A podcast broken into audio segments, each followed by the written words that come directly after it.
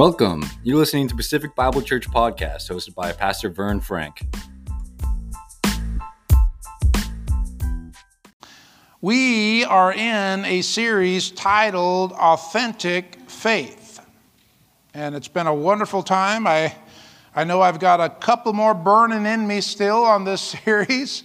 we were talking last night. Carmen said, Well, you're probably about done with that. I said, Not yet. Because, uh, you know, like I say, I try and be led what I'm supposed to preach on, and uh, then I just ask the Lord, and I get I get words from the Lord of what I believe I'm supposed to preach to you, right? And um, as the pastor of the church, I'm supposed to do that. Amen. And I'm supposed to find out what I'm supposed to say from Him, uh, because uh, this is a body of believers that needs what the Lord wants to say to this body. And in the book of Revelation, of course, Jesus spoke to the churches, right? So, you know, Church of Smyrna, Church of uh, Laodicea, he, Church of Philadelphia. He spoke to all the churches, uh, and he told them certain things about their church. Right? It was very specific to them. The church, uh, the, all the churches had different things that uh, the Lord didn't like, or and things He did like. Right? So every body of believers is different. And every body needs a specific word for that body. And so I gauge to, I, I aim to find that word for this body from the Lord. Amen. So, like I said, I've got a couple more burning in me on this one, this series we've been in, and uh, you know, it's been. I think it's. I've, I've, I've seen things I've never seen before. And uh, that's the way it should be. Amen? And we, we study God's word and we see something else. And we're like, wow. Wow. Right? Wow. We can say that a lot when we study the word of God. So, in this series, we're looking at ways to measure in our own lives authentic faith. Do we have authentic faith? And of course, as I've been saying, we judge ourselves in that. 1 Corinthians 11:31, Paul said, "Judge yourself lest you be judged." So we need to judge ourselves, and if we find we are off course, we make the correction. Make the correction, right? Just like a plane. If they're flying in the wrong direction, they need to make the correction or they're not going to be in the right place at the end. So, very, very important we make the correction. And the first week, just a quick, quick review here, we talked about worshiping the real Jesus we don't want to worship a false Jesus. Boy, that, that's the, that, that, if, that's, if that ain't a point, right, that's like the biggest point of this whole series. If we're not worshiping the real Jesus, well, forget it. It's over, right? We're not going to be saved. We are not going to see eternal life. If, our, if all we have is a fluffy, uh, fake Jesus that we serve, we don't really know the true Jesus, it's not authentic. It's not authentic. So we need to make sure we know the real Jesus. The second week, we talked about our words and how when the Spirit of God moves in the inside of us, our words are going to change. Amen. Authentic Christianity is going to have a change of words. Amen. I'm trying to go quick. Because you know me, I could preach an hour in each point again. but I'm trying to go quick. The third week, we talked about the ecclesia which is translated, we just read the church in the Bible. We just, in the New Testament, we see church, church, church. Well, that word is ekklesia in the Greek, which simply means the assembly. So the body is supposed to assemble. And a lot of people don't assemble anymore, right? For whatever reason. Whether they're, you know, they're scared of something, or, you know what I'm talking about, or they're, uh, they just don't think it's necessary. Come on. They just don't think it's necessary. Well, I'll tell you what, for an authentic Christian, the meeting of the body is a heavy thing. It's heavy. And all of these things are heavy, and we're, we're getting back into that again in Hebrews. But uh, for when I, when I, like I said, I've said in the message, when I got saved, I ran to the assembly. No one said, go to church. I was saved. I knew I was saved. I knew it had been changed on the inside. I knew I was completely different. I knew, I knew it. And I said, I'm going to church. so oh, I ran to church. Why? Because it's important. It should be heavy to the Christian, the real authentic Christian. The fourth week, we looked at the praise gauge. And we can gauge ourselves in authenticity. If we're never praising God, we're never lifting our hands, lifting our voice to the great God we serve, we got a problem. That's a problem. That's a serious problem because our life should be full of thanks and praise, as Carter was just talking about, right? Our life should be full of praise and thanks to God as Christians, right? As authentic Christians. Because we know, like I said at the very beginning, we know where we were headed. So that's another gauge of authentic faith, is our praise gauge. The fifth week, we looked at the importance of giving. I, have seen it for years. Authentic Christians will support the preaching of the gospel. You just can't help but give. Again, exactly like when I said I went to church when I got saved. When I got saved, I began to give. No one even had to say give. No one said support this work. Come on. I started giving to all kinds of ministries because I couldn't but help it. It came out of me. Come on. It came out of me. Authentic Christianity, authentic faith. Oh, I love this ministry. I am going to support this ministry. Come on. And I started sending checks. And I wasn't making a lot of money either. But I sent checks. Come on. when, you, when you work at Wendy's, check there. when you work at Wendy's, you don't make a lot of money, right? And especially back then. Woo! I was making, I don't know, probably six bucks an hour, or something like that. And, and, and you know, I, I, I didn't care. I was going to give, right? So at the beginning, I started sending out $10 checks to everybody I, I liked. I'm like, woo, I love this ministry. 10 bucks, woo, send it. Then I increased it as I made more money. Amen. And I increased it, and I increased it. And of course, at my church, I was tithing from the very beginning. 10% of my income goes to the work of God, off the top, right? And then when I realized, and Paul, as Paul, we just said, Paul, Paul said, as you give, you'll be able to give into every good work because God will bless you and you'll be, give, be able to give into every good work. Well, if you believe that, amen. If you believe that, you'll start doing it, amen. And you'll start giving so that you will be able to give into every good work. Oh, that's, uh, well, that goes back to what we talked about. Rich in good works, willing to give, willing to share. Amen. The sixth week, we looked at hope. That was on Christmas Day. That was so fun to have service on Christmas Day. I think they say it's not going to be, I, I, thought it would be seven years, but they said it was like eight years until the next, I don't know, maybe was leap year or something like that. I don't know. But anyhow, there, we had Christmas service on Christmas Day, the 25th, on a Sunday. And so the Lord gave me a message called Authentic Hope. Because in Christianity has the only authentic hope that there is. Christ is the only real hope that anybody on this earth has. Without Jesus, we are all lost forever. So we have real, real, no, no fake, we have the real deal in Jesus. Real, authentic hope. Because when we leave this body, and if Jesus tarries is coming, we're all going to leave this body. we're going to leave and we're going to see him. And we're going to be with him forever. That's real hope. That's real hope. Hallelujah. The seventh week, we looked at the importance of burning hot for Jesus. We got to be burning hot. We talked about the foolish virgin, virgins that Jesus talked about versus the wise, right? The wise virgins were had their oil lamps full. They were ready to see the Lord. They were on fire for the Lord. They were ready to see uh, the bride, uh, the bridegroom, and get married to the Lamb of God. And so they, when Jesus appeared, they went, boo, and they were gone. And the foolish ones said, uh oh, he's here, I got to get ready. And then it said the door was shut, and they weren't allowed in to the marriage supper of the Lamb. So it's very, very, very important, and authentic Christianity will burn hot for Jesus. Amen? Last week, we looked at the importance of not continuing in sin. And God told us to present our bodies a living sacrifice to Him. So, a Christian, the authentic Christian, is not seeking to sin more. Nowadays, you got Christians who say, well, it just doesn't matter what I do. Uh, I'm saved and that's it. I'm fine. I can do whatever I want to do. Uh, well, we went through many scriptures that say opposite of that. so we are not supposed to seek to be sinning. Not that we don't mess up as a Christian, but when we do mess up, we repent, which means you turn away from that. Hello? You turn away from the mistake you made, whatever it may be, right? We talked about white lies, right?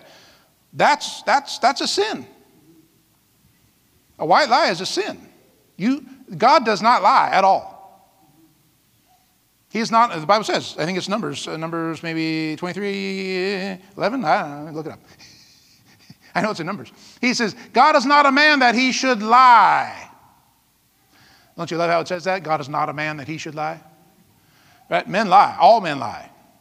Anybody who says they haven't lied is a liar. hey, like that. All, anybody who says they haven't lied is a liar. And so, therefore, just one lie sends us to hell forever. And because all of sin, we read it every week, all of sin fallen short of the glory of God, and all deserve hell, all deserve eternal separation from God forever. Whew. But we, we, don't, we, don't, we don't want to seek to sin more. Authentic Christianity does not seek to sin more. Authentic Christianity does not abuse the grace of God and say, well, the grace of God covered me, so I, I, therefore I can sin all I want. No, no, no, no. The, the real Christians say, I do not want to sin against my Father. I have hid your word in my heart that I might not sin against you. That's the Bible, right? That's Psalm. Psalm 119, 11. I, I've hid your word in my heart that I might not sin against you. So, our aim as an authentic believer should be to never sin. Never sin. That's our aim. Now, we know we're going to mess up. We know we're going to say something. We should, you know, words come out. Of, we're going to talk about this. Words come out of our mouth, and we're like, uh oh, mm-mm. Oops. Repent of those. Because Jesus said, by your words, you will be justified, and by your words, you will be condemned. So our words are very important. That goes back to our words message. But, our, but we're talking today about something different. But we got to go back to Hebrews 2 3 again. We shortened this up a little bit here. We were reading more out of Hebrews, but we're, we're Hebrews 2 3, we're just going to read.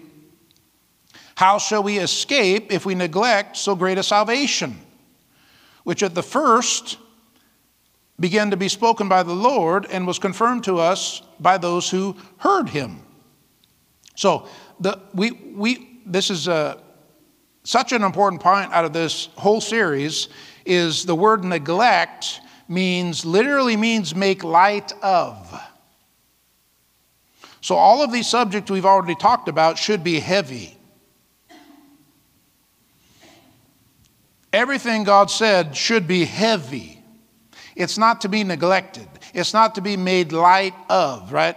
Many people sit in churches they don't even believe this is the Word of God. I told you last week, I saw a statistic that 49% of evangelical Christians actually believe this is the Word of God. 49% believe this is the Word of God. Well, that tells me a lot of people that sit in churches, mm, come on, are not even saved. And, we've, and that's, what, that's one of the reasons we're talking about authentic faith. No, we, we need to understand this is the Word of God, and this should be heavy, not light. Well, you know, I know God said that, but, you know, eh. No, that's making light of it, right? And we could go, we, we, that's what we're talking about all these, all these messages. All these things should be heavy to the authentic Christian. Why? Because we care what He says. We care greatly what He says. Not, well, you know, I kind of care what God says, but if, you know, it's not that big a deal, you know, in the long in the big scheme of things it's just not that big a deal that jesus said by your words you'll be justified and by your words you'll be condemned it's just not the, you know, I understand he said it, but, you know, I mean, come on, we can't, we're not taking that literally, are we, Pastor? I've had people tell me that. I'm like, yeah, you better take that literally. Well, you know, Jesus wasn't saying, he, you know, he was just kind of telling stories and parables, and he was just kind of doing metaphor and simile stuff. Yeah, you know, you don't take that, you don't have to take that so literal, Pastor. Hmm, that's dangerous ground right there. Woo! Now you better take the words of Jesus very heavy. He, he, remember, Jesus showed us the Father. Jesus showed us the Father. He showed us all his goodness. He showed us all his kindness, but he also showed us the other side of God, the judgment side of God. And those type of things right there, by your words, you'll be justified, by your words, you'll be condemned. That's the judgment side of God, and you better pay attention, right? Because there is a judgment side of God, and this whole series is designed that we don't fall on that side. Amen? We don't fall on the judgment side, we fall on the reward side. Remember, Jesus said, I'm coming quickly, and my reward is with me Amen. for your good works. That's what Jesus said. You'll be rewarded for your good works. I want to be found on the reward side. and Jesus saying, Woo! You did it, and you did it good Amen. which is well done, thou good and faithful servant. Enter in the joy of your Lord. That's good, right? I don't want to be on the other side. Mm. Man, where's, where's all your good works? What were you doing for me on earth? What, did you do? Uh, I sat on the couch and ate Cheetos. if you don't know, that's a joke around here. I say, we can't just sit on the couch and eat Cheetos. We got to be busy for the Lord. So, Today, we're looking at love. You want to look at some love? I title, well, I, have changed the title several times. I'm not sure what my final title is yet, but I think it's Abound in Love. Abound in Love. I think that's what I put out on Facebook this morning. Abound in love. Love is the foundation of Christianity. And without love, we have nothing, right? That's what Paul said in, uh, uh, we, I don't think we're reading that verse specifically, but he was talking about spiritual gifts, and he said spiritual gifts are great, but if you don't have love, you got nothing. You, you can have all the spiritual gifts in the whole entire book. You can be full of spiritual gifts, but if you don't have love, it's nothing. So, love is the foundation. So, authentic Christianity must be filled with love. But the big problem I've found over the years is most people don't know what love is.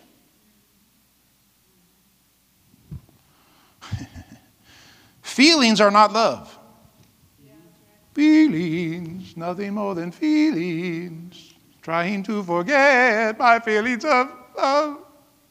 Teardrops rolling down my face. Feelings are not love. Lust is not love, right? A lot of people get married based on feelings and lust.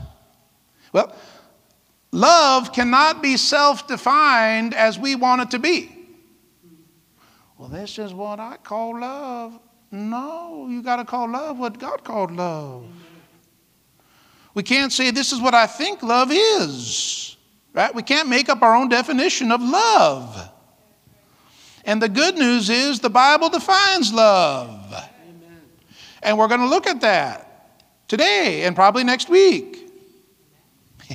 Because there's no way I can cover this in one week unless we stay here until 5 o'clock, which I could do.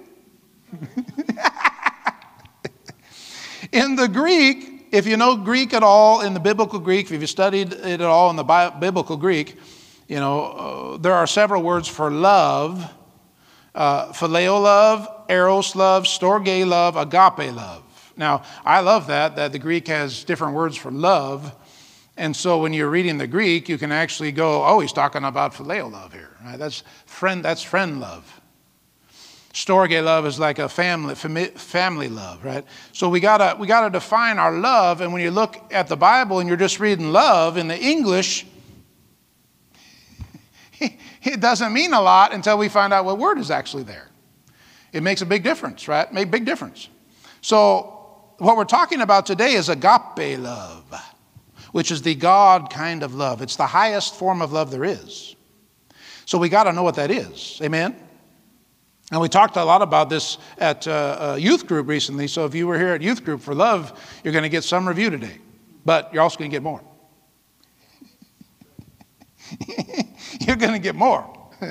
you know, we can't talk about love enough, can we? If the foundation of Christianity is love, how can we talk enough about it? And guess what? This is, this is going to be a huge point right here. This, I, I, start, I, start I start out with a boom. The more we understand love, the more we can walk in faith. And you want a scripture for that, don't you? Galatians 5 6. You're going to love this. Galatians 5, verse 6. For in Christ Jesus, neither circumcision nor uncircumcision avails anything. Of course, talking about the flesh, right? The Jews had to be circumcised. It could be in the old covenant. That was part of their covenant they made with God. But faith working through love, that's what matters. Hello? He's, he talks about the flesh thing that mattered in the old covenant, but what, what's, what matters in the new covenant? Faith working through love. Our faith works through love, which means we got to walk in love to walk in faith. Ooh, that's a big, huge point. Huge point. One of my mentors in the faith, he talked about the love walk all the time. And he, he said, if there's one thing you got to do is walk in love toward all men. Come on. You don't have to like their sin. You don't have to like the evil they're doing, but you walk in love toward them. And you forgive them, and you walk in love. Come on. He said that kept him, kept him out of a lot of trouble. Come on. God expects the Christian to walk in love. And, and when we walk in love, we can walk in faith. Whew, that's huge. That's huge. Right? How many people have believed God for something, whatever it is, right? A, a, a financial need, a, a, supply they needed in their life, health, something that they asked God for, and they're like, God, I, I, I'm asking you for this. I need this bad in my life. And I know you're a good God, and they could even pray a great prayer, right? A great prayer. They could pray a great prayer. And you heard their prayer, and you're like, man, that was a good prayer. And that person must be a person of faith because that was a good prayer. I don't think I've ever heard a prayer that good in my life. And God is looking down from heaven saying, Well, Sure wish you'd forgive that person that you still hate. Sure, that would be great. You know, you should forgive that person. Mm-hmm. Father, I need this in my life.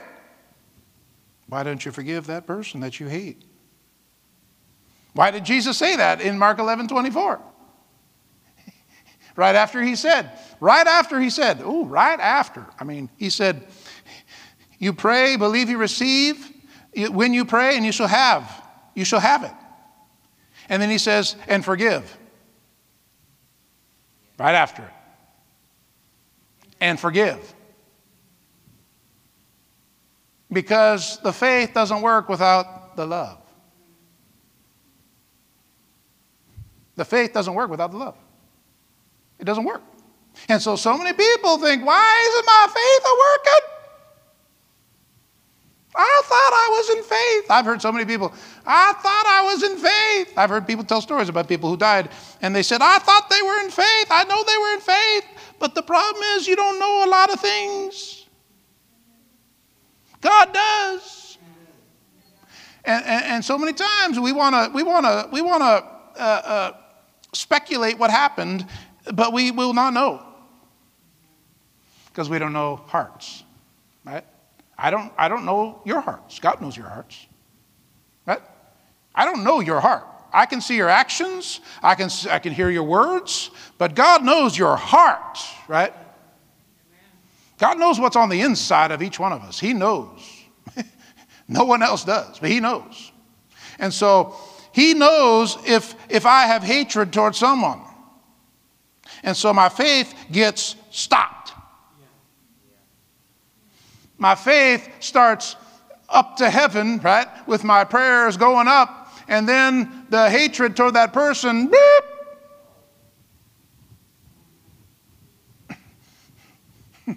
and God's saying, Forgive him. Mm, forgive him. Mm, forgive him. Okay. I forgive him. Father, I forgive him for all that wrong he, I, I forgive him. I forgive him completely. I hold no grudge. I hold no offense against him at all. Did you hear it? Did you see it? Did you get it? That was worth coming today, right there. Yes. That was worth combing your hair and getting here. and getting dressed. You're all dressed, right? Oh, man. I sure hope so. Come on. We better know what love is, shouldn't we? Because we got to walk in love to walk in faith. We better know what it is. Whew. Now, we're, we're just warming up, so. Romans 5 5. This is another huge point. I, am giving you a couple points, then we're going to jump into 1 Corinthians 13. You know, love, like I said, you could talk about love forever. But I'm giving you a few points, then we're going to go on to 1 Corinthians 13, the love chapter. Romans 5 5. Now, hope does not disappoint. Ooh, hope doesn't disappoint, does it? Not for the authentic Christian, right? Who? Because the love of God has been poured out in our hearts by the Holy Spirit who was given to us. So, this tells us God's love is in us. He poured out His love in us. God's love is in us when we were born again. So we can't say, I can't walk in love. We can't say it. Well, we could say it, we're liars. because we can. We can walk in love. God's, God poured out His love in our hearts by the Holy Spirit. So God supplies us with everything we need to serve Him. You can't say, I can't do it. No, you can't say that about anything in, in, in, in, in God. You can't say, I can't do it, because God said, Well, I gave you the supply. You can do it. If we say, I can't do it, we're a liar. No, we can do it. And we can love, right? Because God gave us love. He didn't say, I sure hope, I sure hope you make it through. Uh, somehow you make it through down there. No, He gave us everything we need to accomplish His will. His will. Amen. Not our will, His will. So we have the choice to operate in love. We got to choose to walk in the love of God. Come on, we got to choose it. Every day we got to choose it. Amen. We can't say, I can't love them. Yes, you can love them. You can. You can. What did Jesus say? Pray for your enemies. Bless them that curse you. Come on, that's loving them right there. Amen? Amen. Pray for them. Ooh, you wanna, you wanna, you wanna forgive someone? You got some hatred towards someone, you got some offense towards someone, and, and you really want to forgive them? Ooh, pray for them. Ooh, wow. That'll clear it up real fast, won't it? I mean, genuine prayer for them, whatever that person has done to you. Lift up real, genuine prayer to God for them. Ooh, that'll clear up that offense real fast. You, you can't, you can't genuine, genuinely, genuinely pray for someone, the, the, genuine, right, genuine prayer, for someone you hate. I mean, you, you lift that hatred right off as you pray for them. It'll come right off you, right? Oh, Father, I, am praying for so and so right now. And Father, I'm, I, I, oh man, I want him blessed. I want him blessed. Father, bless him tremendously. I pray you bless him in every way. I pray you reveal yourself to him. I pray, Father, he is blessed in his soul, in his mind, in his body, in the physical realm. He's blessed, blessed, blessed, blessed. Father, bless him. And may he know Jesus as his Savior. May you reveal yourself to him. May you reveal Jesus to him. See what I'm saying? Genuine prayer. If you're praying that for someone you had offense or hatred toward, whoo, it's going to be gone real fast. Because you're really, truly lifting that person up to God in prayer. Whoo. So we can love, amen? We can truly walk in love toward all mankind. Don't tell me you can't. The love of God has been shed abroad in our hearts by the Holy Spirit. So, oh, I got another one before we get in first. I didn't know I had another one before 1 Corinthians 13. 1 Thessalonians 3.12, this is really good too. Like I said, we talk about this forever. And may the Lord make you increase and abound in love to one another and to all, just as we do to you. So notice we can increase in love. That's some good news, right? You know, we talk about growing in faith a lot around here. You can grow in faith, you can also grow in love. That's pretty good. there's, a, there's several scriptures about growing in love, about praying. Oh, I think I have it right here, don't I? You can get this at the info center. Pray this for yourself, pray this for others. Trying to find the one I was looking for. Oh, yeah. Philippians 1 9. And this I pray that your love may abound still more and more in knowledge and all discernment. Right? Your, he's praying for the Philippian church that your love may abound. He's praying for them. That their love may abound still more and more. That means grow in love. And he prays it right here, too. And may the Lord make you increase and abound in love. So we can increase in love. We can grow in love. We should pray to increase in love. Amen? Amen. Let's pray that right now. Let's pray it. Let's see. Say this Heavenly Father, make me increase and abound in love to my brothers and sisters and to all. In Jesus' name. Amen. See, you just prayed a prayer to increase in love, just as Paul prayed for the church. We need to increase. Amen. Amen. I found throughout my Christian life, you know, if you stay in the Word, you stay in prayer, you stay close to God, you are going to be increasing in love.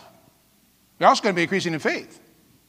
And you'll be growing up, which we all should do, right? We should grow up into the fullness of the stature of the fullness of Christ. We're called all to grow up. Come on. Now, that was, that was just the intro. First, 1 Corinthians 13. This is the love chapter. If you've never read the love chapter, you have missed out.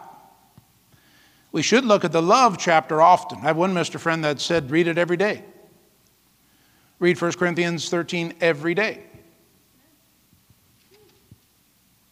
Why? Well, love is the foundation. Amen? Now, we're going to read right through here, 4 through 8, and then we're going to talk about it, okay? Verse 4 Love is patient and kind. Remember, we're defining love right here. Love does not envy or boast. It is not arrogant or rude. It does not insist on its own way. It is not irritable or resentful. It does not rejoice at wrongdoing, but rejoices with the truth. Verse 7 Love bears all things, believes all things, hopes all things, endures all things. Love never ends. As for prophecies, they will pass away. As for tongues, they will cease. As for knowledge, it will pass away. That's a, that's a power pack, some power pack verses, right? so we'll dive into this a little bit today. But these are the attributes of God because God is love, right? We know God is love from 1 John. Uh, it says God is love. And notice these are not feelings, right? We talked about feelings. These are not feelings, these are actions. God, God, God is about action. God is about action. God's love is not about a feeling, right? I feel, feel, feel, I feel, I feel it, I feel it, I feel it, I feel it. Ugh. I feel like I'm in love. Ugh. What happens when the feeling's gone? Huh? What happens when the feeling's gone? Why is divorce rampant? Uh, the feeling left me. I just, I just don't feel it anymore. Well, that's not love. God loves us when He doesn't feel like it. Aren't you glad? and this is a list uh, of love definitions, right? This defines love for us, which, if you look at this, and we're going to look at it in detail, but this shows us how good our God is. God is good all the time. We say it all the time. This shows us how, God, how good God is right there. Woo! He's full of all that right there. That's some good stuff. So we're going to look at that and, and we're going to gauge our love walk. Amen? judge ourselves. We're going to see if we're authentic. Amen. And first, we got to notice that love is patient. Patience defined as being long tempered or to bear long with.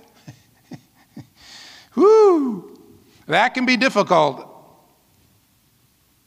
Anybody know what I'm talking about? It can be difficult to be patient, bear long, long. How long I got to bear, God? Long. I just thought of this, but I felt I was called into full time ministry at the age of 19. And I went into full time ministry at 22, 22 years later. And I was patient. I was patient. We'll, we'll get more into that. but I thought of a couple things, you know, patience. We, we, we had the internet. Anybody have the internet go down the other day? Because uh, of the, power, the wind, right? The windstorm, we had the internet go down. And guess what else went down? The power went down. And guess what else went down? Our data was gone too on our phones. So we had no data, no internet, no power. I said, kids, we are back in the 1800s. and in fact, it's worse than that. We don't have a fireplace. Thank God we live at the beach where cold is like 40. you can put on some coats and make it through. You, you down in Iowa, we've been in Iowa, we lived in Iowa. You don't make it through down there.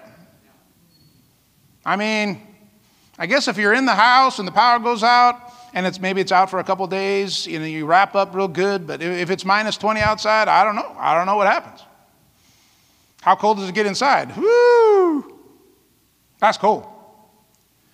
Come on. But the, we were back in the 1800s in a matter of minutes. I was going to call Jim, see what to do. Because he, he's ready for that, right? He's ready. He knows what to do in the 1800s. He's got a good wood, wood stove going all the time. I don't got no stove. My, my house was built in 1939. It had a stove, but when we moved in, it didn't have the stove anymore. They had taken it out. They still had the chimney there. We had to take the chimney out. Should have put the fireplace back in, I guess. Maybe we're going to have to invest in a wood stove. but, or a generator, right. But then you're out of gas, and, you know. Because we, we do have a generator, but how much gas are you going to store to run it? You know. But yeah, those those are fun little thoughts, aren't they? But you got to be patient through that, right? We had to be patient. We are like, no power, no internet, no nothing. Just sit here and and I think immediately said, well, who wants to play a game? And we, I don't know, did we play a game that day or not? I can't remember. We play a lot of games, so I don't remember. My kids like to play, uh, uh, Page is the sequence. You ever anybody play sequence? It's a fun little, you put chips and you get five in a row and you win. It's a fun little one. I, I, I've won a couple times now. She's saying, sure you did. Monopoly, that's, that, that could keep you busy a long time, right? Long time. We played four or five hour games of Monopoly. That's easy. That's nothing. That's, that's basic Monopoly. If you go six, seven hours, now you're in the, now you're in the champ. Now you're in the champ mode right there. And those are the people who la- I last. Come on, I last through. Even when I'm losing, I'm crying. They're taking all my money. I'm almost out of property. I'm crying, and they don't care. They just keep taking my money. They're like, Dad, we're taking you out. You're going bankrupt. I got two dollars left. Here. I can't pay you fifteen hundred for boardwalk, but here, two bucks. Will that do? Come on now. Patience. We had to have some patience to get through there, right? You, are at the, you're at the store and, and, and, and, and there's 10 people in line down at Sid's. You seen that? Ooh, you're like, could we get another clerk up here? You got to have some patience, right? You're like,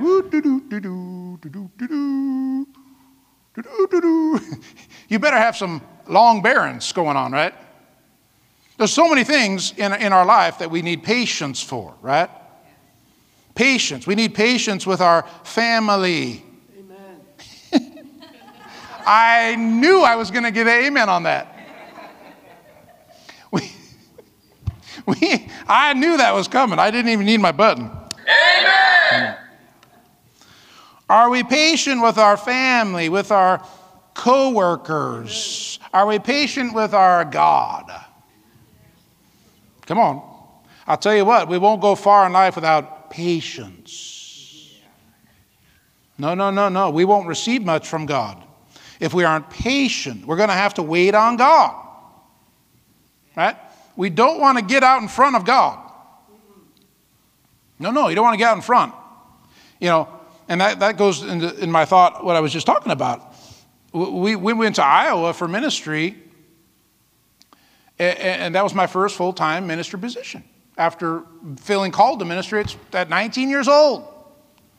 And that was, uh, well, I was, we're, we were patient, and I actually believe, I actually believe that we, we did it at the exact right moment in time. Amen.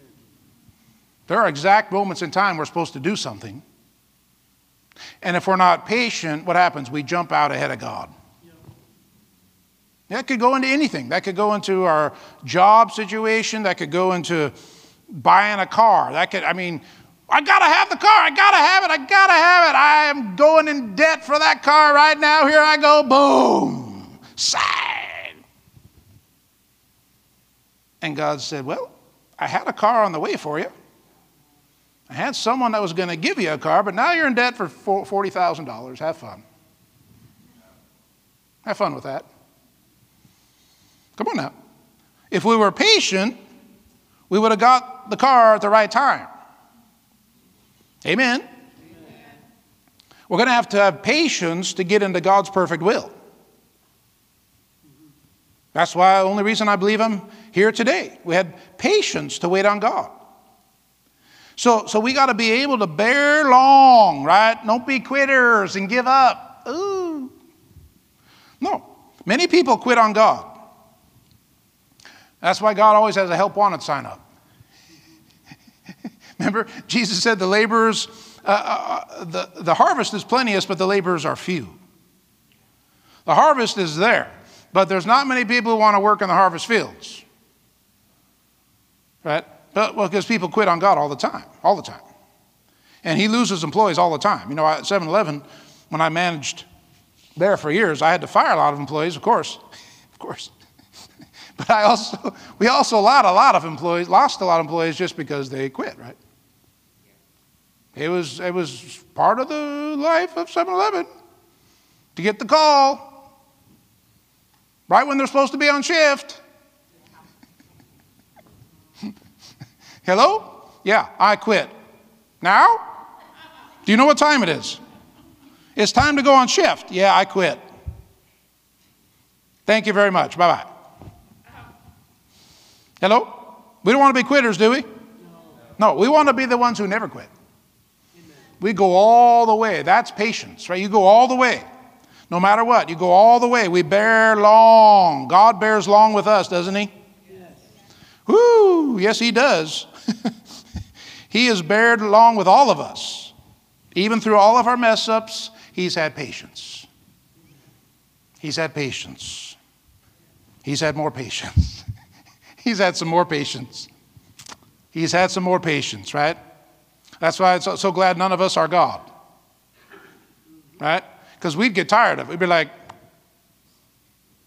you know, you messed up 20 times, bye bye. Goodbye. Come on now. Good thing he's the judge, amen?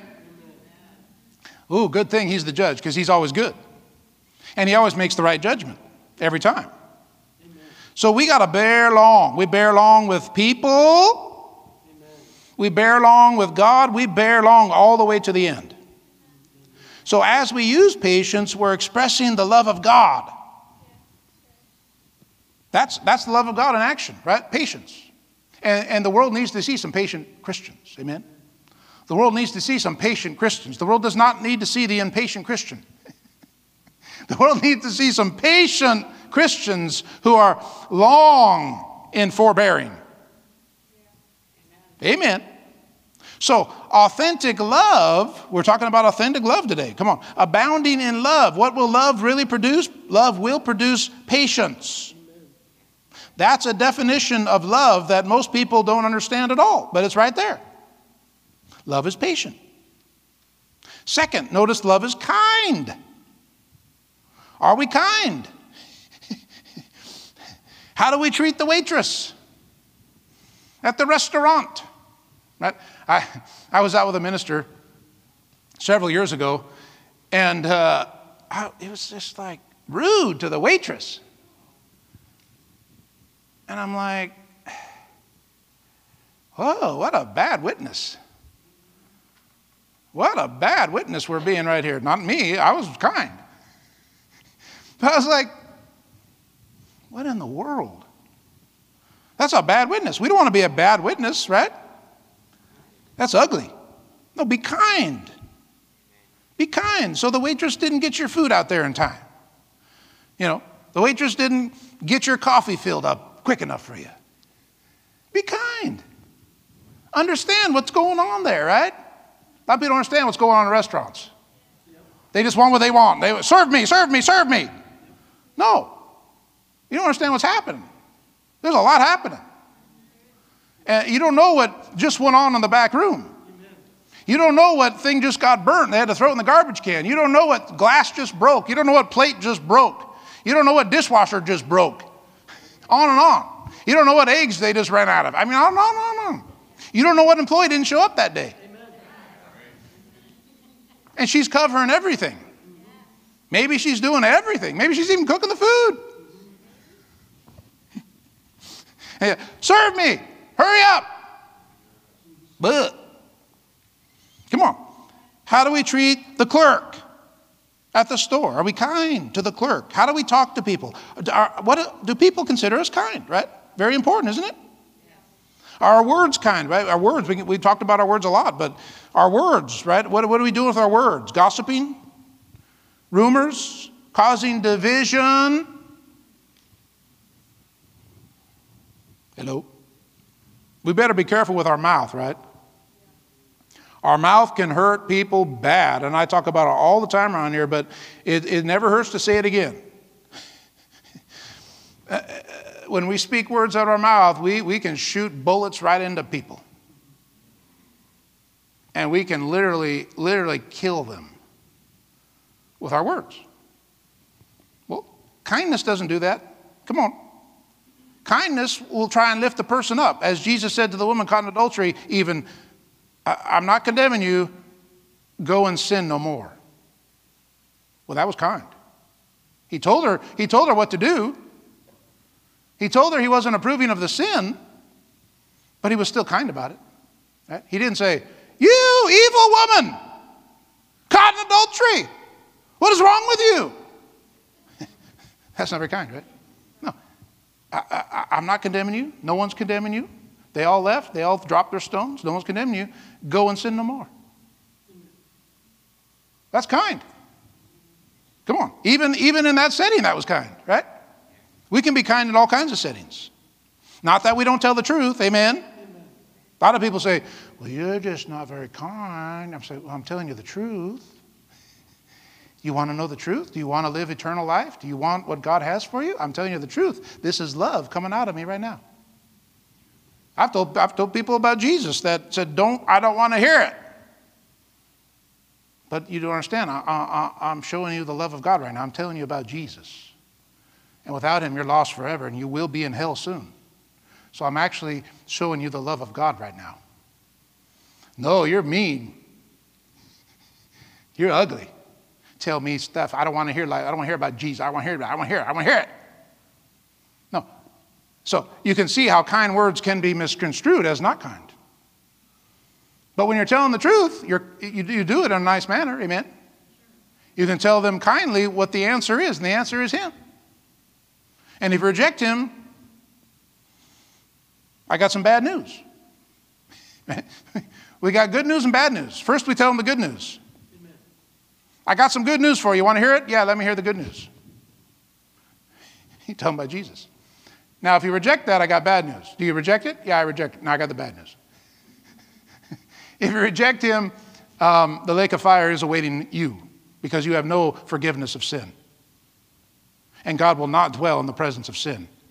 So if you reject Jesus, hell will be your place forever and ever and ever. That's the bad news, right? But even though you're telling them that, that's still kind. Because it's the truth. Amen. I'm just preaching. you know me. A lot of this is not in my notes, but I'm preaching. So kindness is to spring out of us. Because the love of God is in us, right?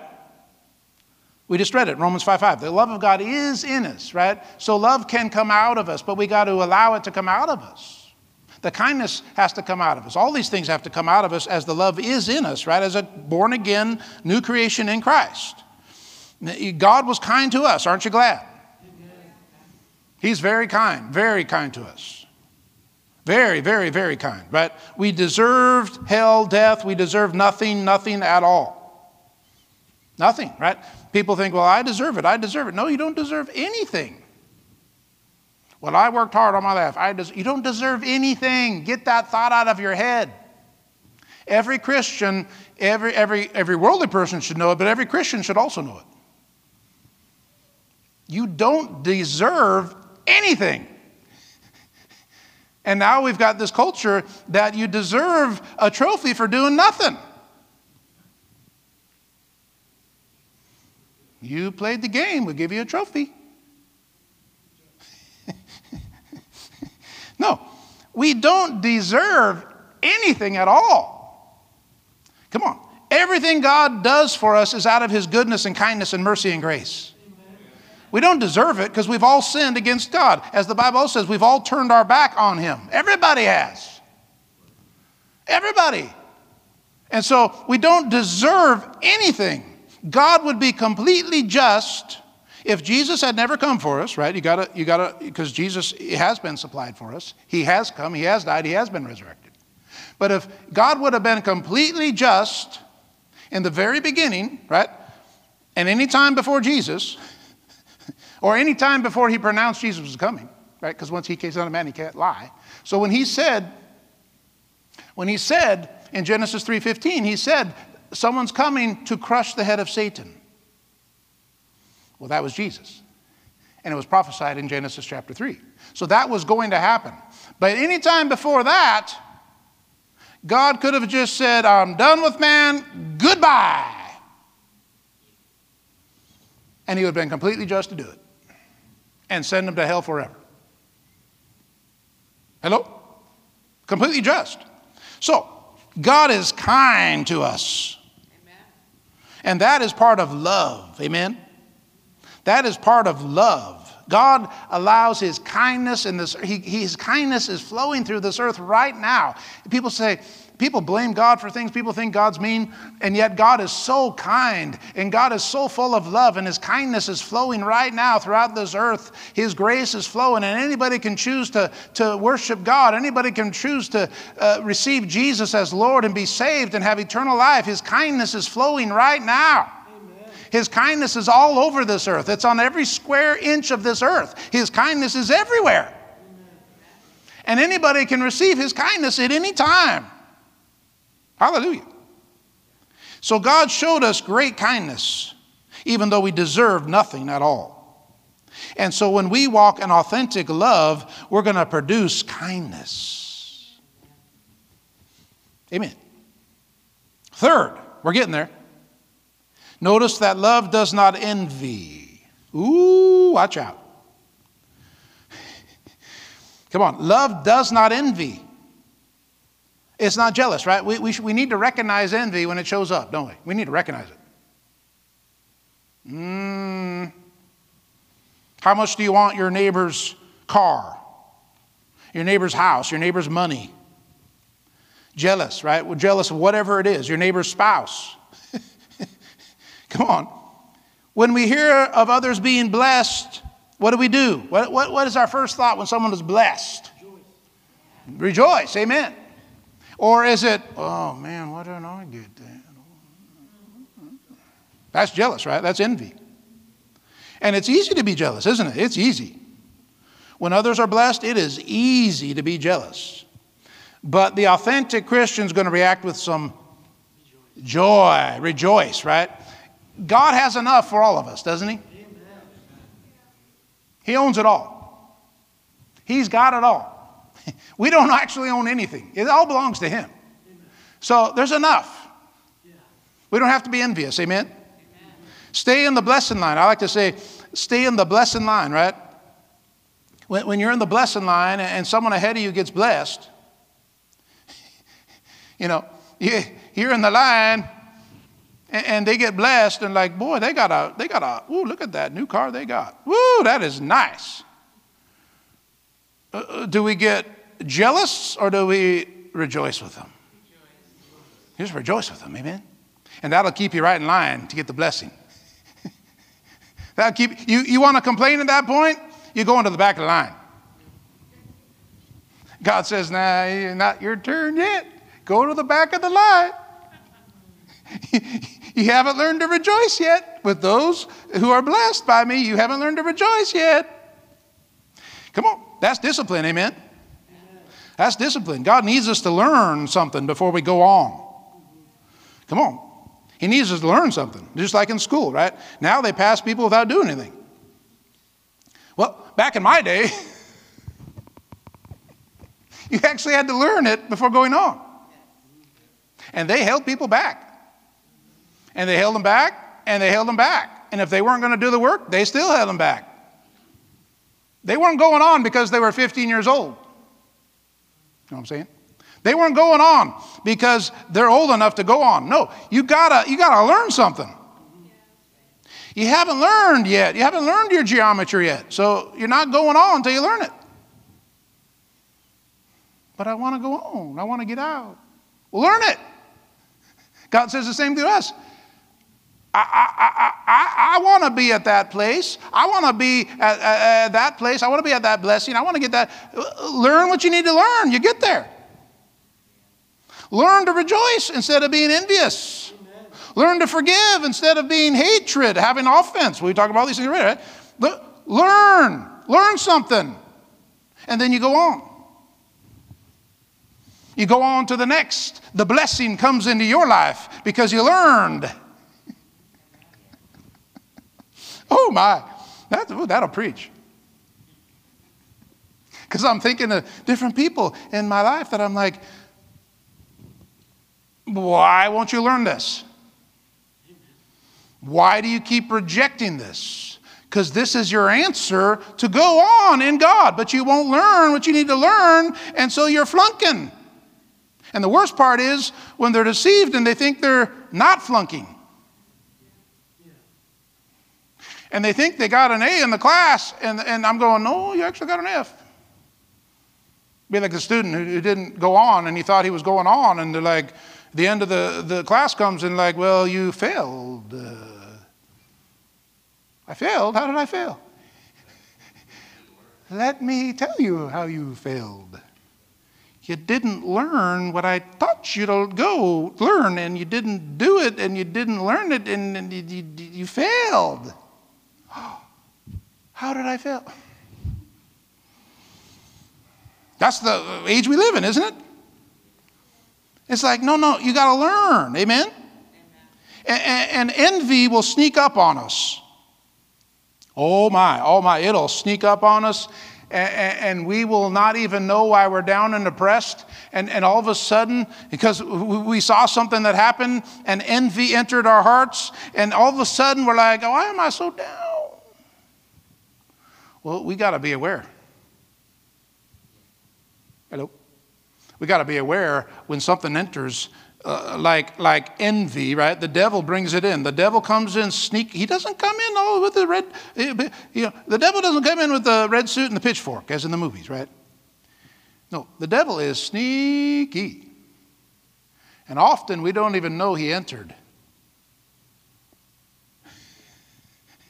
I said often we don't even know he entered the room. We don't even know he's in the room.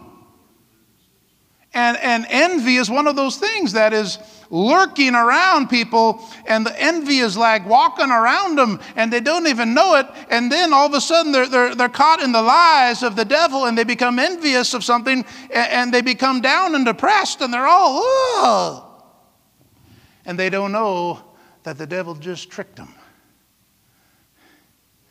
And they've, been, they've been tricked by jealousy and envy. Come on, all these things go into that category. The devil can sneak in all kinds of ways, and we don't even realize he snuck in. So, of course, that's where we have to have no vacancy. Amen. and we, we, we had a whole series on that. But we can't allow the devil in. And we have to recognize him when he shows up, right? And these are some of the ways we recognize them, right?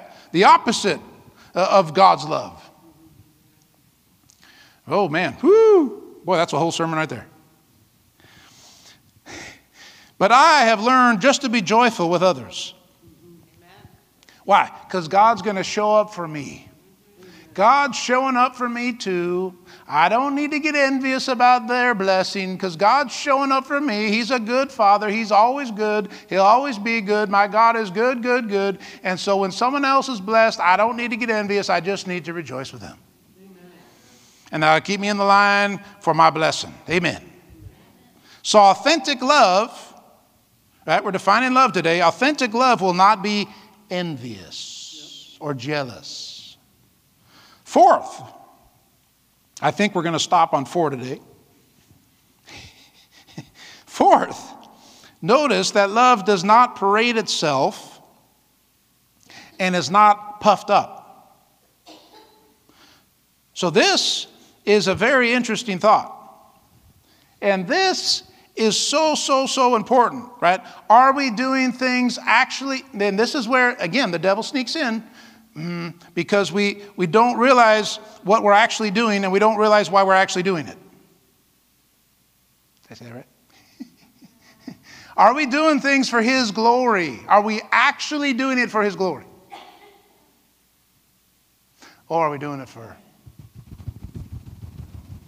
my glory. And it can be very sneaky. I said it can be very sneaky. Love does not parade itself. It is not puffed up, right? What happens when the balloon gets too much air? What happens when we get too puffed up? Pride comes before I fall. I was waiting for you to say it, Judah. That's our song. Pride comes before a fall. Pride comes before a fall. Yeah, pride comes before a fall.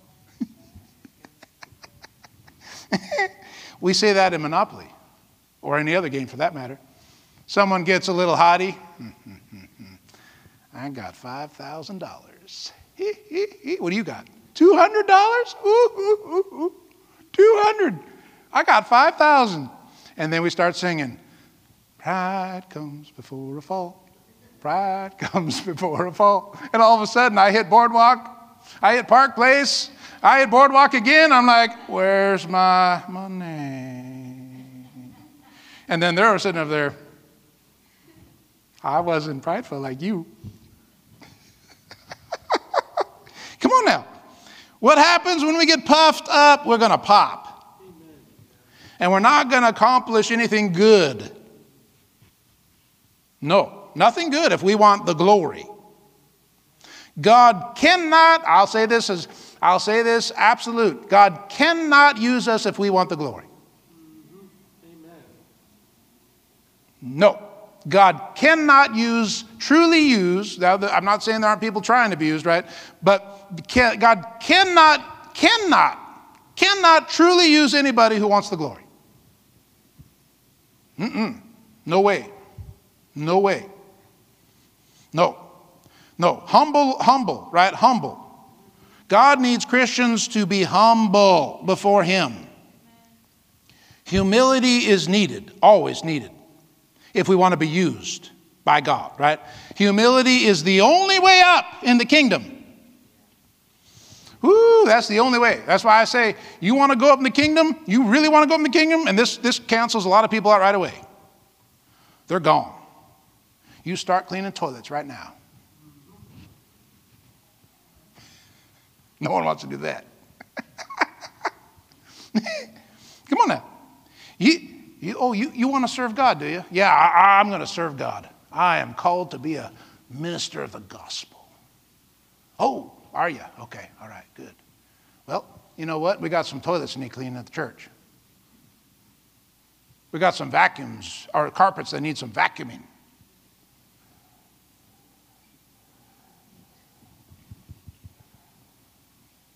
I thought you were going to let me preach now because I'm called to preach. Blech. Barf. You called to preach. Oh, ooh, I've known some, I've known some ministers. I'm like, hmm. And I find out about their past, right? Never really served. Went to Bible school, got saved, went to Bible school, went into full time ministry, began preaching, called on everybody else to serve. But they didn't serve. To them, preaching was the service they did to the, for the body. Hmm. I know several of those who are gone out of the ministry. One of them, I think, was dead at a young age. No. No, God needs people that are humble. God needs people that are willing to clean the toilets, vacuum the carpets, wash the windows before they ever would step into the pulpit. Come on now. Otherwise, you're in danger of doing it for your glory. No, no, no, no, no. It's all for His glory. Amen? Amen. We must not think we're all that. Well, I'm that. It can't be done without me. It won't happen without me. Oh, really, won't it?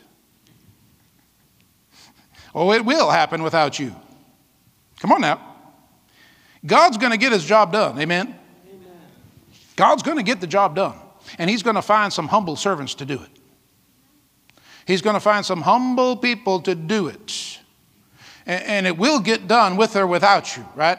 It, it's like we said at 7 Eleven everybody is replaceable. Because some people thought the whole store ran because of them.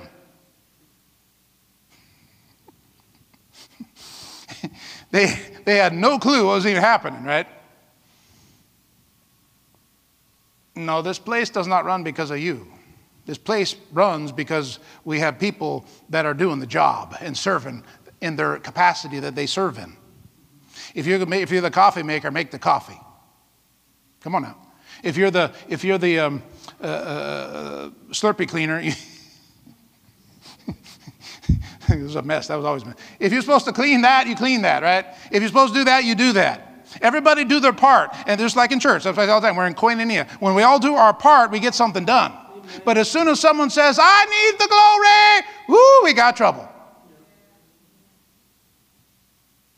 We got trouble.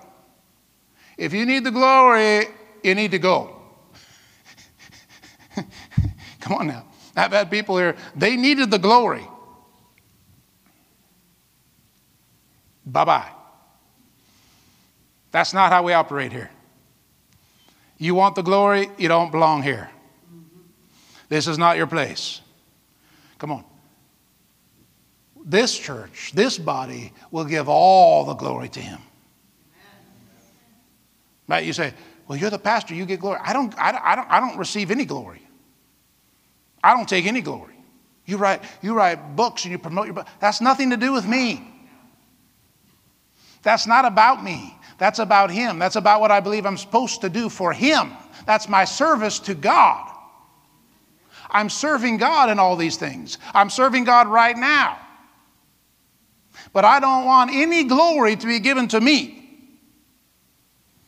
Hello? No, no, no, no, no. Humble, humble, humble. That's the way to go up in the kingdom. Humble, humble, humble. Don't expect any praise at all. None. Don't expect it. Now, if someone's, someone, you know, people tell me that was a, a great message. Oh, praise the Lord. Praise the Lord. It was a great message. Praise, praise the Lord. Well, praise the Lord. It's not, it's not me. I don't want the glory. I, I, I deflect it right back. Whoo! Praise the Lord. Praise the Lord. Praise the Lord. Praise the Lord. Praise the Lord. Come on now. Deflect all glory to Him. Ooh, proud is bad. Bad, bad, bad, bad. To, to, to oh, I, I got to be on show. I got to be up there and speak. I got to be up there on stage. I got to be in the limelight. Blech. Blech. Go on. Go on. Get out. No, no, no. We're not here on earth for our glory. No, no, no, no, no, no. And you got to differentiate the two. You got to differentiate. A lot of people do a lot of things for God, and then people say, well, they're, they're just taking all the glory. no, maybe they're just serving God. They're just serving God. We're not here for our glory, we're here for His glory. And God is the only one worthy of glory. He's the one worthy, and there's no one else that should get glory. No one. Right? No one else should get glory. Now, you know, I know we, we celebrate, you know, actions of people, the good things people do. That's fine, right? That's fine. But I, I, I almost, I almost, man, I, a lot of things bug me. a lot of things bug me. And, and one of the things that bugs me, you know, you know, I had to tell you something, right? is when I'm when I'm listening to a preacher and I never hear praise God. I never hear thank you, Jesus. I just hear a nice little message. Come on now. Whew. That's why, that's why, come on, that's why around here we, we, we give glory to God all the time. End of every service ends in we give you all the praise, all the glory, all the honor. Come on. No, no, no. No, I don't like it at all when, when, when preachers don't give glory to God. You know, I, have noticed them all over the years, and I'll be listening. I'm like, how come I never hear thank you, Jesus? How come I never hear praise the Lord? How come I just hear a nice little message? Come on now. I want to hear some honor going to God. I want to hear some praise going to the Father. I want to hear the glory being given to God. I want to hear the, the glory going up to God. Come on. I want, to, I want to see everybody, not just the preacher, but everybody deflect the glory to Him. Amen. Deflect the glory. Deflect it. Deflect it. Oh, oh, thank you for that. You know, thank you for that, but I give all the glory to God. Thank you for that nice word, but I give all the glory to Him because I know without Him I am nothing. Amen. I can do nothing. I can't even think straight without Him. Mm-hmm. Hello? It's like the minister, I just of this minister that I, I still follow, he's been minister for years and years and years. I love him. And, and he said, he taught at our Bible school. And he said he went, he went, he told God once, he said, What would it be like if I, if I didn't have you? And, if you, you know, you did, my, your anointing wasn't upon me, eh, what, what could I do for you without that? Who God answered his prayer. And he said the next day he sat in his office, he couldn't put two words together. He just sat in his office. He said, I just sat there. I couldn't put anything together. I couldn't put two words down on paper. I just sat and I looked out the window and the staff came and they thought they were going to have to call the hospital, call the, call the medical help. Because all he did was sit there and stare out the window. What's it like without him? That's what it's like. Nothing. Nothing at all. We couldn't put two words together without him. So people who want to take credit for their great works Right? No, no, no. You, you couldn't do that work without him. In fact, you wouldn't have another breath in your lungs without Him. You would be dead long ago without Him. he created you, He made you, He put the breath in your lungs. It's your breath in our lungs. Hey, we should do that. Can we do that? Have it. So we pour out our praise, pour out our praise. It's your breath. Oh, go to my office, get it. Spontaneous, here we go. I like to be a little spontaneous. Come on. He puts the breath in our lungs. Amen. So we are to give all the glory to Him. Mm-hmm. There is no one worthy but Him. Come on. There is no one worthy of any praise, any honor. Without Him, there is no, no, no. You're not worthy of anything. Mm-hmm. Yeah, if Christians, Christians can get a hold of that. Come on. We are not worthy of honor. We are not worthy of praise. We are not worthy of glory. No, no, no. He is the only one worthy. Amen. He is the only one. He is the creator of all things. Whoo! Come on. God is the only creative one that there is. Well, I'm so creative. I'm just amazing. I am so creative. Did you see what I did here? And do you see what I did there? And see my skills here? And you see my skills there? I, I love it that you're creative, but you, you better give the glory to God. God gave you that creativity. God gave you that gift. Come on. I'll, I'll, i think of those. Um, I think of uh, uh, musical artists or actors or whatever all the time. You know, oh, I'm amazing. Look at my music. You know, woo, woo. And what do they do? They go up on the stage and get their Oscar and their Grammy and their Emmy and whoo. I love the ones that say, and all the glory goes to God. Because without Him, I'm nothing. That's okay, because you should use your skill in this earth for His glory. Right? If you're in music, you don't make ugly stuff. If you're in movies, you don't make ugly stuff. You do it for His glory, right? There's some great Christian movies that are wonderful, amazing, right? And they blessed me to watch them.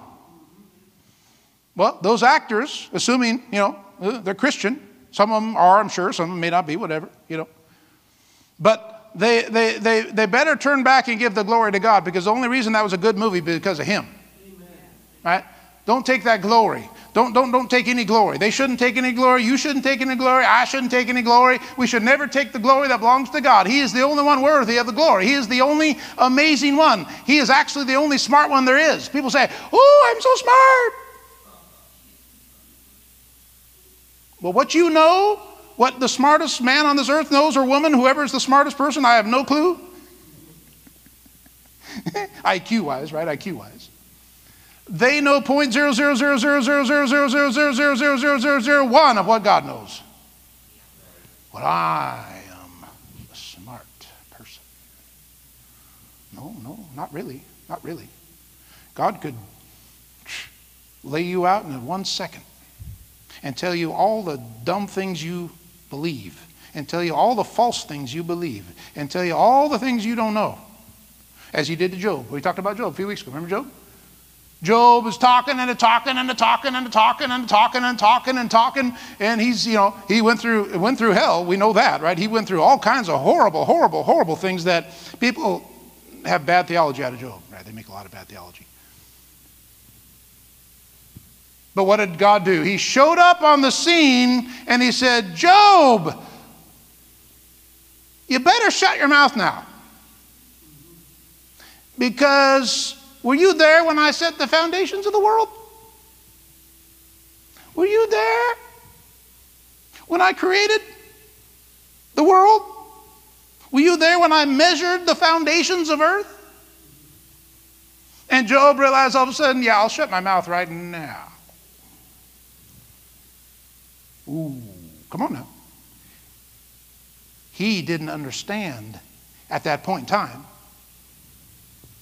all the glory goes to him.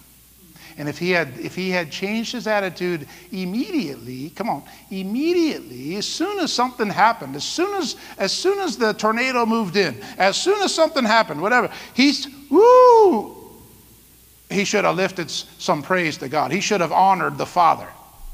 He should have glorified God instead of started flapping his mouth. Whoo! Come on. Without God, we have nothing. Amen. Nothing. Absolutely nothing at all. We have no breath, no life, no future, no hope, nothing. Nothing. We have absolutely nothing. Isn't that amazing to think about? Without Him, we actually have nothing forever except darkness, except the lake of fire, except torment forever. Without Him, there is nothing at all. And that's why all the praise, come on, authentic love is not puffed up, it's not arrogant, it's going to turn and give all the glory to Him. It's going to turn and say, Woo, all the glory to God. All the glory to God. All the glory to God. It will never, come on, never take the glory that belongs to God. Never. You reject that glory. You reject that praise. As soon as it comes in, just turn it right back and praise the Lord. Woo! Wow, you guys are good. Woo! Can we do the, the bridge? Is that the bridge? Joe breath. Or is that the chorus? Chorus. Let's do it. It's simple. They'll get it. It's, we've sang this many times before. So you, it's, it's, it's, it's, we don't have the words because it's spontaneous. Go ahead. Come on. Let's give some glory to God in this place. Come on.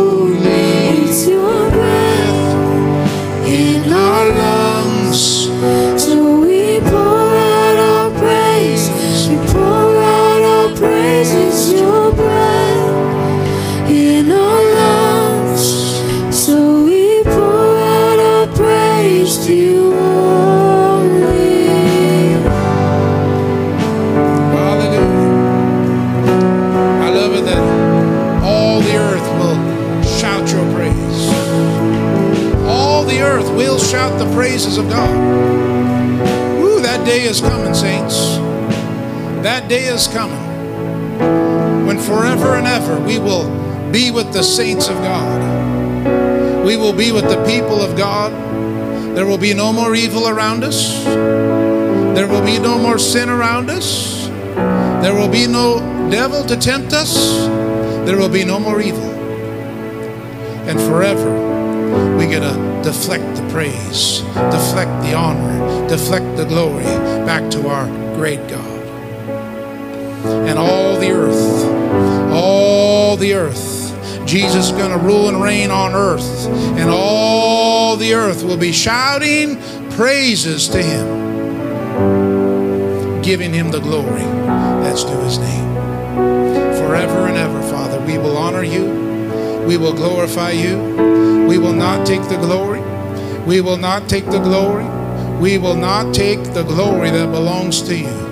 For we know without you we are nothing, and we have nothing, and we are absolute. We have nothing forever without you. So, Father, we thank you this morning.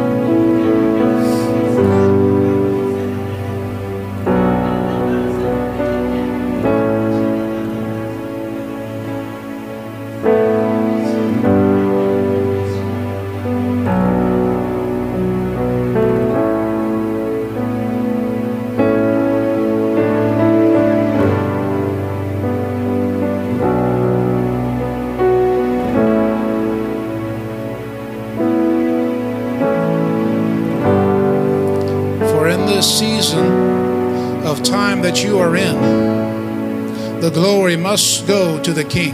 And the glory must rise to your great God. This is the season, this is the time. You must give the glory to Him. And throughout your day, may the glory arise from your lips to His ears. He is looking to hear. He is looking to hear your voice. He is looking to hear our voices. Give Him the glory that is due His name. So honor Him and glorify Him as is supposed to be done by His people and by His saints and by His children. Give Him the glory in this time, and you will see, you will see the miracles, you will see the deliverance, you will see the power of God show up as you deflect the glory to God. Hallelujah. We will do it, Father. We will do it. We will be the deflectors of glory. We will not take it, for it does actually belong to you. And we're not going to take anything that belongs to God. We give it all Hallelujah. Glory to God. Thank you, Jesus. Woo. There is such power in the praise of his people, in the thanks of his people, in giving honor and glory to the one who deserves it. I believe the, the church of today has largely lost that.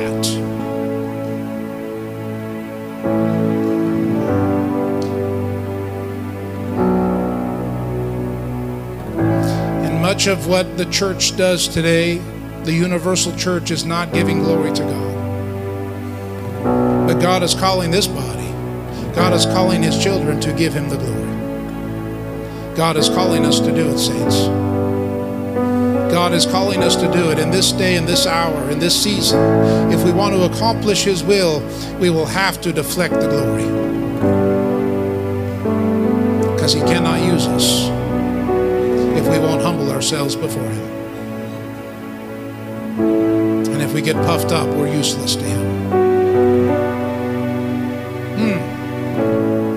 Thank you, Father. Thank you, Father. We receive it today. We receive it, Father. We receive it. We are receivers. We are receivers, and we will be doers of your word. Amen. Hallelujah. Well, we're having a time today, aren't we? You never know what's going to happen right here. Woo! We only got halfway through this message, but I guess we can tackle that next week.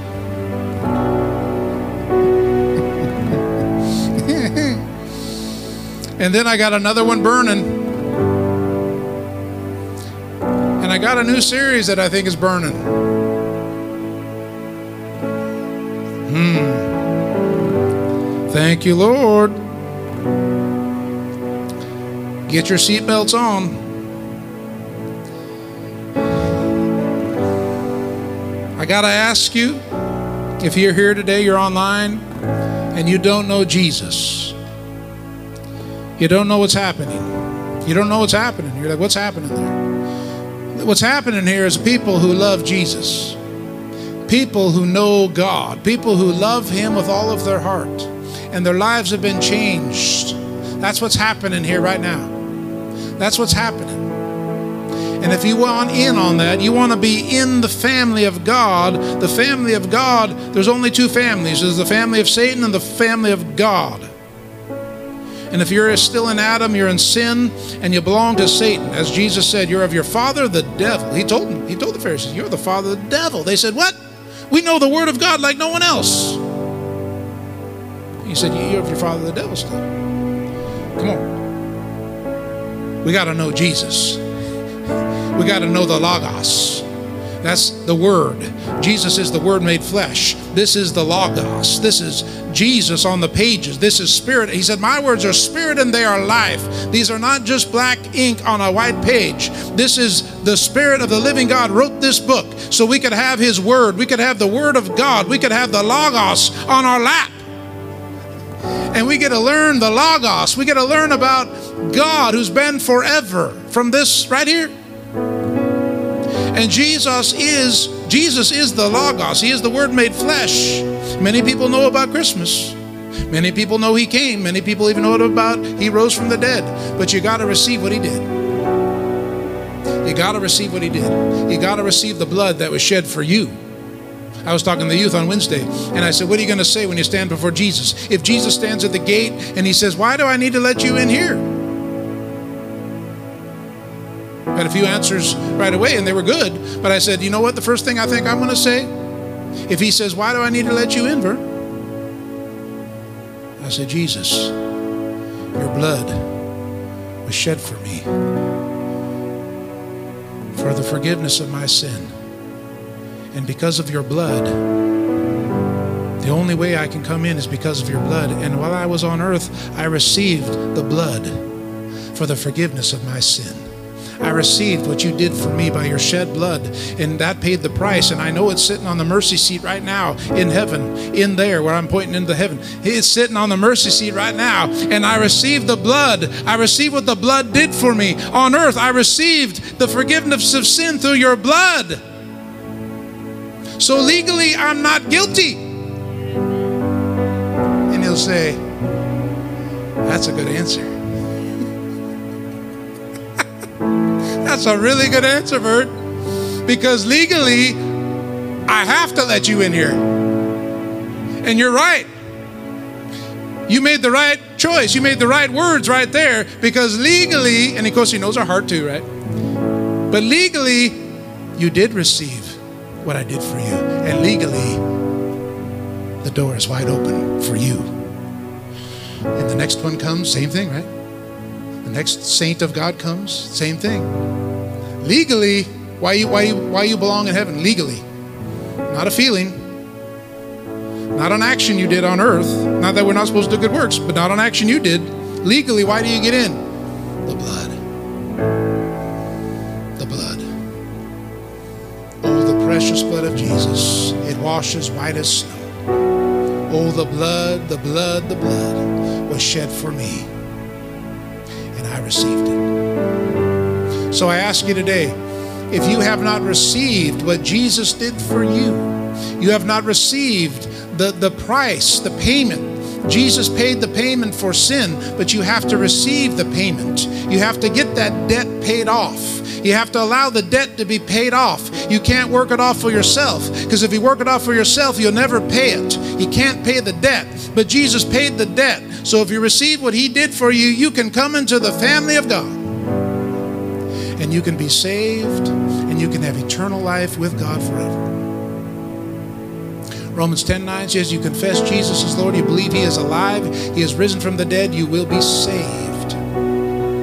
So, right now, if that's you and you say, I want out of the kingdom of darkness, I want in the kingdom of God, pray this prayer after me right now. Say, Dear God in heaven, I come to you in the name of Jesus. I repent of all works of darkness. I repent of everything I've done wrong. I want nothing to do with the kingdom of darkness. I receive what Jesus did for me. I receive the forgiveness of sin. I receive the payment of the blood of Jesus to wash me white as snow. Hallelujah. I confess Jesus is Lord. He is my Savior. He is my Master forever. I am yours, God. Teach me your ways, Heavenly Father. Show me your ways. I will walk in them and I will do them. And I will give you all the glory forever. In Jesus' name I pray. Amen. If that was you today, I'll run through this real fast. You want to be serious? You want to be serious in your work for the Lord, in your in your business for the Lord, in your service. That's probably the best word to say. In your service for the Lord. First of all, go out and tell someone about Jesus right now when you leave here. Be bold. Amen. Secondly, devour this word because this is spirit food. You need spirit food to grow up spiritually. Thirdly, get involved in an on fire church. The body needs you and you need the body. Fourthly, be baptized in the Holy Spirit. Make sure you're baptized in the Holy Spirit and you pray in tongues. Every Christian can pray in tongues if they want to receive the gift. Don't let the devil steal that gift from you. It's one of the greatest gifts you'll ever. Well, there's two greatest gifts you'll ever receive on the earth. Salvation through Jesus is the best gift you can ever receive, and then baptism in the Holy Spirit is right behind that. If you want to know more about that, I have a video on YouTube on our channel, Receive the Holy Spirit. Also, read the book of Acts. Amen. Fifthly, start serving in the body of Christ. Be a servant. Don't just be a talker, be a doer, because you got to be humble, like we talked about today. Sixthly, worship and pray throughout your day. Talk to God, praise Him, worship Him, give Him glory, praise Him, thank Him, talk to Him, praise Him, praise Him, praise Him, and pray and praise Him and give Him glory again. Amen. And that'll develop your relationship with the Father. And seventh, remember you belong to God. You don't belong to yourself, you belong to Him. So whatever He says goes. Amen. Hallelujah. Let's pray. Heavenly Father, thank you for this time together today. Thank you for speaking to us.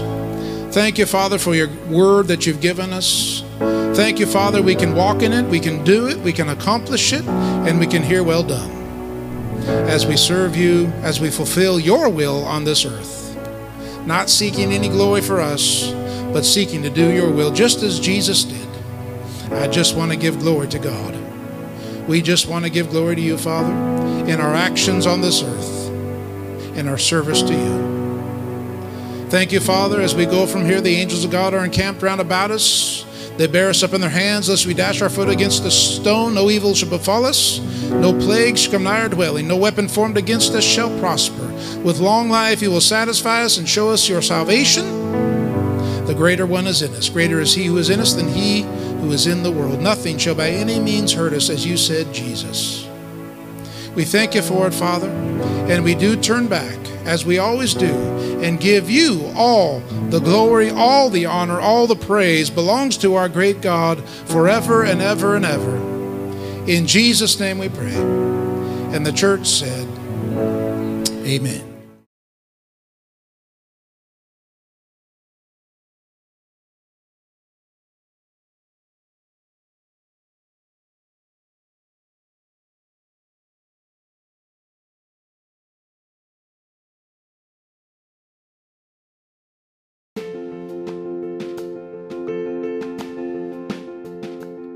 Thanks for listening. Please be sure to like this podcast and subscribe to our YouTube channel. You can find our website at pacbible.org. That's P I C B I B L E.org. We hope you join us again next week.